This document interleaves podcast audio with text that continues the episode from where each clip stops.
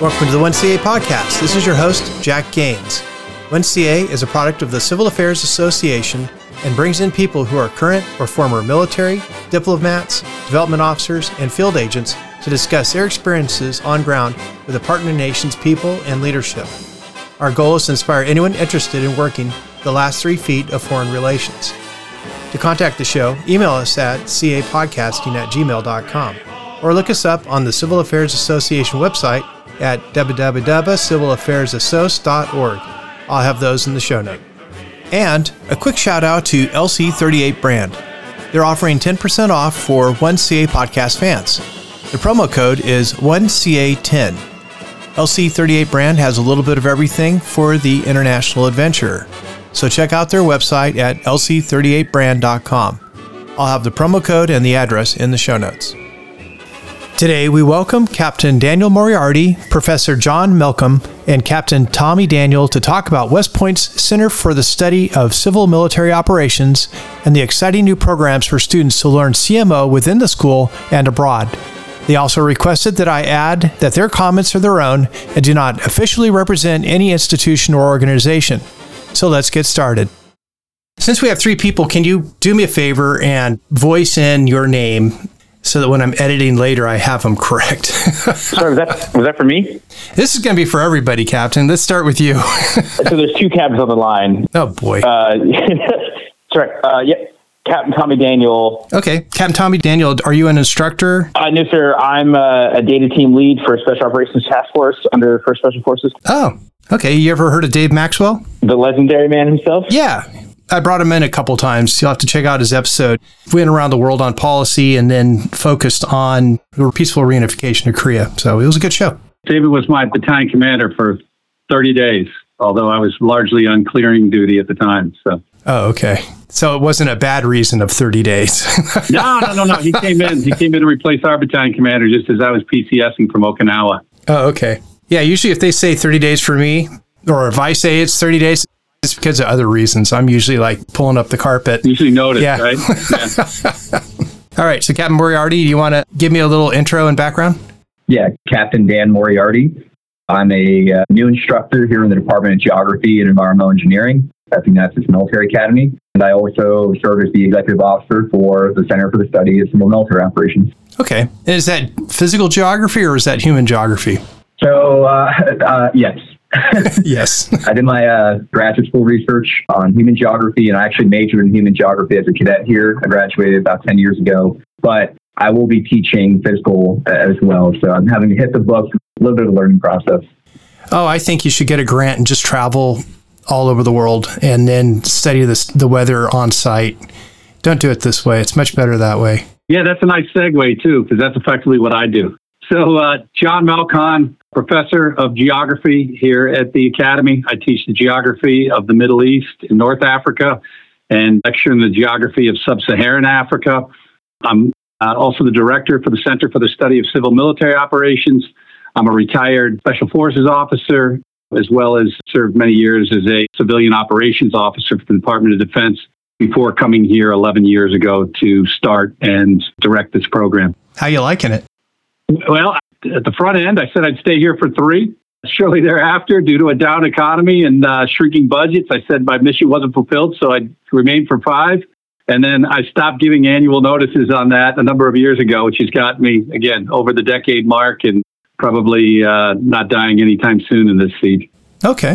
Well, that's kind of cool. That's, that's exciting. And so, are you the person that started tying in human geography with physical geography? Where did that concept come from? The center that I am directing was founded and placed here in the Department of Geography. Um, and thus I was subsumed into the faculty here. So again, I think I bring a somewhat of a different perspective by not being a classical geographer. And I would argue when I came here that I was somewhat of a, uh, not a critic necessarily, but I came to realize in my SF career and uh, virtually everything that I'd done, the importance of it. And once I began to become a little bit more concerned and focused on the geopolitics side of it, uh, I realized its absolute importance for our cadets. Oh, cool. You know, I was just talking to John Casara, and he was talking about the importance of culture in geography. We were calling it cultural scent or cult scent because the importance of knowing the human geography, but kind of their cultural ties in between in order to better navigate and understand those people. So it sounds like you're kind of delving into that world. That's really cool. Yes, we are. And I would argue synthesis is indeed CMO in so many ways. Sure. Because we struggle often when soldiers go overseas or diplomats or field agents in a lot of ways by not being connected with the populations. How do we get past transactional relationships with partner nations and into actual full blown relationships where our partners are embedded as much as we are in partner nation stability and building international relations and the, that whole expanded universe? I, I would concur with that. And of course, at the risk of the paradigm that every old man I will tell you, it used to be better the way it was. Um, I was raised as an SF officer and in a time of relative peace. Right. Went through the selection and, uh, and, and training and everything else in the late 90s prior to 9 11. And so we were still working on the classic old edicts of special operations, which included the cultural familiarization and the cross cultural competence, the language skills, and all of those. And then understanding, having been, you know, a part of it from inception, we had to push a lot of that to the side out of expediency for training, acquisitions, and the ability to put out a force, many of which we've tooled, refocused, and got more into direct action instead of the classic FID and, and the other areas under the UW umbrella that we excelled at for so many years. But arguably now it's more important than ever as we're looking at large scale peer, near peer competition, intractable combat, and other things. We really got to sort of get back to that. I won't use that as a condemnation of the community now, but it's just going to be interesting the great, not necessarily an equalizer, but disruptor in all of this is the innovation side of it, in particular with regard to technology. Sure. But as I've been told by people like David Petraeus, who always reminded me when I used to talk to him on conversations of big data applications and machine learning and everything else, he said, that's all fine. That's all well to get educated, John, but just remember, it better be a human that's making the decision on the ground with another human. So you can't lose all of that. Right you know, one of the courses in the Department of Geography here that's required for all cadets, regardless of major, is the physical geography course. And towards the end of it, there's a block where we introduce the ideas of human geography and cultural geography. And you know, the intent behind teaching all these cadets those ideas isn't that we're going to produce a thousand CA officers or foreign service officers every year, but the idea is that if you're an infantry lieutenant going to Poland on a rotation, that's not your first time ever considering that people have different cultures, their politics, their communities, you know, all those things that I think come kind of second nature, you know, those of us in the uh, interagency. So yeah, I think it sounded really good in the in the department here uh, with how we try to get after the natural and human environment. Fantastic. You know, when I, when I was a rising senior at West Point, you know, that's my first introduction through Mr. Melkon, the center, to, you know, interagency partners. So we did an uh, event, you know, where I got to meet folks that had worked for, with the UN, that had run nonprofits. I think that experience and that kind of understanding was invaluable. Became a, you know, an infantry platoon leader in Germany and uh, and then you know like deployed to Ukraine, did a bunch of different training exercises and kind of interacting with population in Eastern Europe as a conventional officer, none of that was covered in IBOLC, none of that was covered in Ranger School. But at the end of the day, I found myself in Eastern Europe trying to assure our allies that, you know, we were committed, we were there, and then, you know, win support of the people, that the United States was a reliable and consistent partner through NATO. So it was great to have that at West Point. And the fact that we continue that with, you know, regionally aligned forces, deploying brigade combat teams throughout the world, I think having the center there strategically positioned to train rising second lieutenants kind of like show them the world, so to speak, and like all the big picture and the actors that, that make it a better place, and then be able to work with them is vital. Do you have an example of that? Uh, yes. You know, you know, I met a development worker through CSCMO and and the and West Point named you know Miss Walsh, and the thing that I kind of understood from that engagement was kind of like the vital role that matriarchal kind of society and you know ways of life that you could take from kind of development for working specifically like women specific programs and development. So when I deployed a civil affairs team into Moldova as a cross functional team leader and special operations liaison element to Moldova, I took that forward. One of our first projects was the border of Dniester, you know, the breakaway region of Transnistria and Moldova. And then you know, we met with the hospital administration chief. She was also the primary doctor in that little region we've focused on kind of some of her problem sets of like how we could increase societal resiliency in in that region, and one of them was a is a, a way that a medical device to identify ovarian cancer. They didn't have one, so they have to you know drive a couple hours to Chisinau, the uh, the capital of Moldova, to, to get screened for cancer. You know, we worked with Spirit of America, Colleen Denny, got a colposcope donated. You know, we were also able to, you know, support her through some other kind of planning, emergency planning, and, and you know, basically just, you know, our, our ability to, to support. I think having that connection to CSMO and identifying kind of, you know, a different lens from which to view support to the population. And, and I think that was like super helpful because now, you know, women in that region, you know, don't have to travel two hours. And I think it was a, a great win for the United States and Moldova and to highlight our partnership. And that's a really great example of coming in and finding a problem to solve and how you as an agent of the US working on ground can forward foreign affairs. 100%, right? Like, you know, uh, civil affairs, I mean, that's our, our bread and butter, you know, non civil affairs, U.S. forces deployed, and they want to work with ODACA or some other military operations and outreach. Having the center there and having lessons learned like that, Ms. Walsh will enable them to do the exact same thing without a two year pipeline and, and other stuff in between. Right. And how is your work with First Soft? Are they understanding where you're coming from with the civil affairs aspects? I think definitely um, all across the RSOC spectrum, due to great power competition, you know, there is an increased focus in the human domain. Mm-hmm. And I think we're exploring the projects and, and research and from the operational side of the house, being able to take some of those lessons learned. I think we're definitely in, in a good direction for using data and analytics to sense and understand the information and geospatial environment. Okay. Tommy, that's really great. Dan or John, do you want to introduce CSCMO a little bit and give a little background for people? Sure, I'll go ahead and do that. And I think even the question you asked me earlier about the uh, being nested within geography and where that is, can talk about the sort of decision side on that. But I think Danny will be great as a young faculty member who's now applying his trade here to uh, incorporate the CA attitude, understanding everything else, and why it's relevant here. So I came here in 2012. The center was formed on a gift the GPD Charitable Trust, whose founder was a former civil affairs officer. He had experienced as a uh, activated reserve civil affairs officer, contributing to the operations in uh, Iraqi freedom.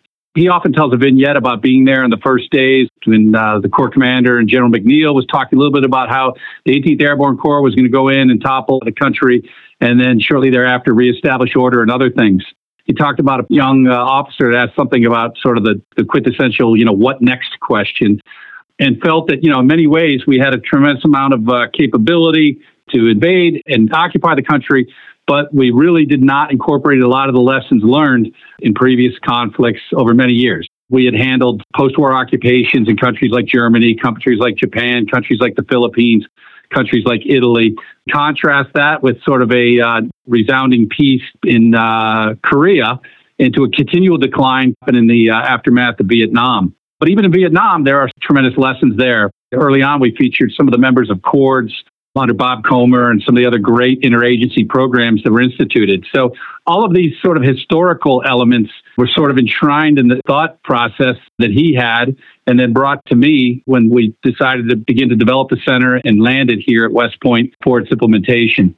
And so when I arrived here, I looked at the curriculum and thought to myself, okay, how can we get to these topics, many of which are strategic in nature with CMO, many of which don't get introduced into a curriculum until perhaps they're going off to CGSC or ILE or some other junior field grade applications. But arguably, we were learning on the ground, either by hook or by crook, as junior leaders within these countries as we occupied them. And that was all the classic quintessential interagency slash sort of spectrum of power that's required to engage. And that's how do you work with IGOs? How do you work with NGOs? How do you work with the host nation? How do you work with the local populace? How do you work with public sector, private sector elements that are there and seek favorable outcomes? And so that's a huge mandate, right? So I thought to myself, how can I distill this down? And I worked closely with a lot of uh, support from our department head at the time, Brigadier General Wiley Thompson, as well as by my cohort, Colonel Andy Lohman, who was my co-director for the geography program sort of collectively, we thought to ourselves, okay, it's hard to impact on the curriculum here at West Point. There's a finite amount of time and an infinite amount of demand for things that were going on. So the way we organized things was into a four pillar model. And the first pillar we call symposia and sharing, is we looked at how can we run a conference that can sort of capture these lessons. And so that eventually evolved into our student workshop for civil military operations. Um, we hold that every year, try and do that on a topic of contemporary relevance, as well as, again, look historically at other things. We try and bring in people across that entire span of uh, operational inputs to a complex operations. Aid, state, NGOs, IGOs, various others that come in, as well as the members of the civil affairs community from 95th CA, as well as the reserves that contribute over the years. So I think that that event sort of encapsulates the symposium sharing piece. The other part of our four pillars was scholars and speakers. We realized that if you can't run an entire course on this topic, then you can bring in thought leaders. We've relied on a lot of thought leaders across the spectrum, civil affairs officers, people from PKSOI, people from USAID, people from the United States Institute of Peace, and various others that have come in. And then we've been able to farm them across the curriculum in other departments and other classes in order to be able to have a positive effect. And we've done that with social sciences. We've done that with engineering disciplines. We've done that with cyber. We've done that with security studies and various other programs. Another piece that we have that is our summer internships. Here we call them individual advanced development AAIDs. Of course, it's the military. We can't say something. Absolutely right. We got to use five. it's far too understandable, far too clear. We got to clutter it with an acronym. With our internships, we've sent them out to a number of different places. Again, I just mentioned some of those organizations previously, USIP. I put them in every single combatant command, as well as usually at the Army component of that. I've sent them to seven continents over that time. We've actually had one go down to the international station in Antarctica over the years. We've sent hundreds of them. And it's an opportunity, again, for them to not only just sort of take the lessons they learned within the prior uh, pillars, but then apply them in a practical sense when they're out there within the field. And then also part of that too is a cadet club, which Tommy was the, the founding member of. And that club organizes things like spring break trips. We've sent them over the years to Haiti. We've sent them to South Africa. We've sent them to Uganda. We've sent them to the Netherlands. We've sent them to Germany. We've sent them to the Philippines, Hawaii, again, to immerse themselves into an environment where they can begin to see CMO in practice. And then the last piece is that we formed a course I mentioned earlier that the quickest way to, to get to uh, effect, we believed, was to go ahead and work across the disciplinary environment. We continue to do that with targeted speakers. But then here within the department, we were able to create a curriculum and we have a course, which in the civil affairs vernacular, we're calling 438. The number was available and I took it, I jumped on it. So uh, EV 438 is the uh, colloquium on civil military operations. If we take a complex operation, we break that down into a uh, case study on a number of different ways that they'll see that they, as future platoon leaders or JMOs in general, or just military officers, because it's scalable all the way up to senior ranks, would be engaging with a lot of these different actors on the field and everything else. And so that four pillars environment, we organized that early. We've been able to work around it. We've shrunk, we've expanded in certain areas within that for uh, opportunity and for supply and demand purposes. But uh, we still rely on that heavily as a, clear means to be able to demonstrate how we can bring the best education, training, and inspiration to the cadets while they're here. What kind of reactions have you seen from the students? Are they getting a real spark from it? Are they curious? Is it drawing them in? Are they following up? What are you seeing as a result of the program? Two cases in point that resonate in my mind. We had a cadet who participated in the student workshop on civil military operations who ended up getting calling up from Fort Campbell, Kentucky as a platoon leader for her MP company and was suddenly placed in Monrovia, Liberia on the, the Ebola response. All right, so we're talking a non-conventic environment, although an environment that had its own security challenges. We're talking an environment of fear. We're talking an environment of austerity, an environment of challenge. And she reached back to us afterwards and said, you know what? All I had to do was go back to the relationships that I'd made, some of the principles that I understood about how to apply CMO in that environment she described in detail about how she was able to go ahead and educate her company commander. You know, we need to do so first. We need to go find out where Médecins Sans Frontières is. We need to go find out where the UN is right now. We need to go find out where other private NGOs, which could range from the International Committee of the Red Cross right down to two men or two women in a truck, right. and figure out what they're doing right now and how we can go ahead to work with them in order to synthesize our efforts, achieve favorable outcomes for both sides and other things. And she actively did that. I mean, organized a, a number of different responses that helped to cut through much of the uh, uh, difficulties that often occur in those environments when you don't know who's who in the zoo. You don't know how your efforts either can complement one another or contradict one another. And I count that as sort of a blessing of there's one that sort of learned and understood. Did her boss respond well to it? Did it go okay? Did he tell her to go sit in the back and color? No, or- no, right? You know, uh, in this case, it was well received. Good. And, and she had, you know, I, I don't know the, all the details, but, you know, from her point of view or whatever else, to not only understand the viewpoints, this is all cross culture, it's not just limited to language in uh, foreign countries or international scope. Right. How do we understand a little bit about the needs of our uh, of our junior leaders? How do we understand about their skills, their effectiveness? Tommy and I go back and forth all the time. He calls me an old man or a dinosaur whenever I'm trying to relate something on a computer or with regard to technology. And Back when some, Nixon uh, was here. righteousness in that. yeah, stay away from the machine, old man. Um, but uh, I, what, I, what I'm getting at is that if leaders are open to the changing dynamics, the introduction of intrusive elements like technology, and understanding how effective those things can be, then you're going to have success. And in, in her case, it did work out that way. She talked about how she was able to organize working groups, Good. represent at that junior level, because she's the one that went out and made the relationship. She knew who to go to, she knew what to do, and she made it happen. Made her boss look like a million bucks too. Yeah, in fact, I would love to recommend her uh, to you for another conversation, Sure. if possible, because I think again, it's it's a really great example of uh, how our junior leaders are demonstrating a very larger mindset than perhaps was uh, even evident in my day, and or uh, what is demanded of us, certainly in the coming years. Cool. I have a dozen questions for you on your travels, but I feel like I've totally ignored Dan Moriarty, who actually organized this whole thing. Dan, are you around, or have you fallen asleep, or given up and thrown your coffee mug on the no, ground? I, I mean, um, hey, you know, I, I, I was a state professional, Joel, about just getting people in the room, right, Right. around the table. So, what impressions have you had so far from the discussion? My main feeling is regret that Cadet Moriarty 10 years ago didn't know about the center's existence. In the short time I've been here, I've had already approach me asking about civil affairs. I've had to, you know, slow them down say, hold on, let's, well, let's get past BOLC first, you know, get past be a good platoon leader before you uh, worry about putting your packet in. But I mean, it's great. It's, it's really inspiring to see how motivated these young men and women are All right, cool. Well, so do you have any last thoughts on today's discussion?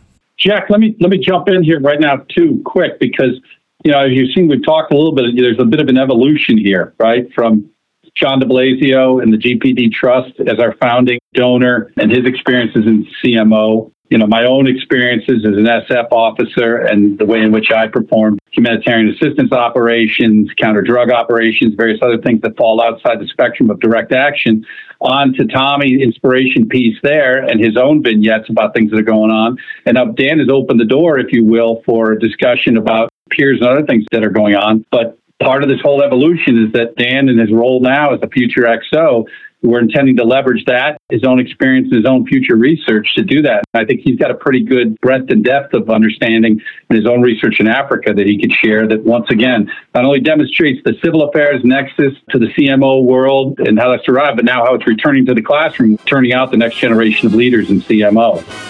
All right, so thanks a bunch. I appreciate your time.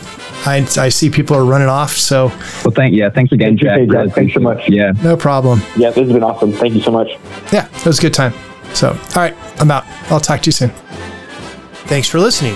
If you get a chance, please like and subscribe and rate the show on your favorite podcast platform. Also, if you're interested in coming on the show or hosting an episode, email us at capodcasting at gmail.com. And thank you again to LC38 Brand for offering 10% off to our listeners. We've been nominated for the People's Choice Awards, and this is a little extra treat for those who made it happen. Again, the code is 1CA10 and the site is lc38brand.com. And now, most importantly, to those currently out in the field, working with a partner nation's people or leadership to forward U.S. relations, thank you all for what you're doing. This is Jack, your host. Stay tuned for more great episodes. 1CA Podcast.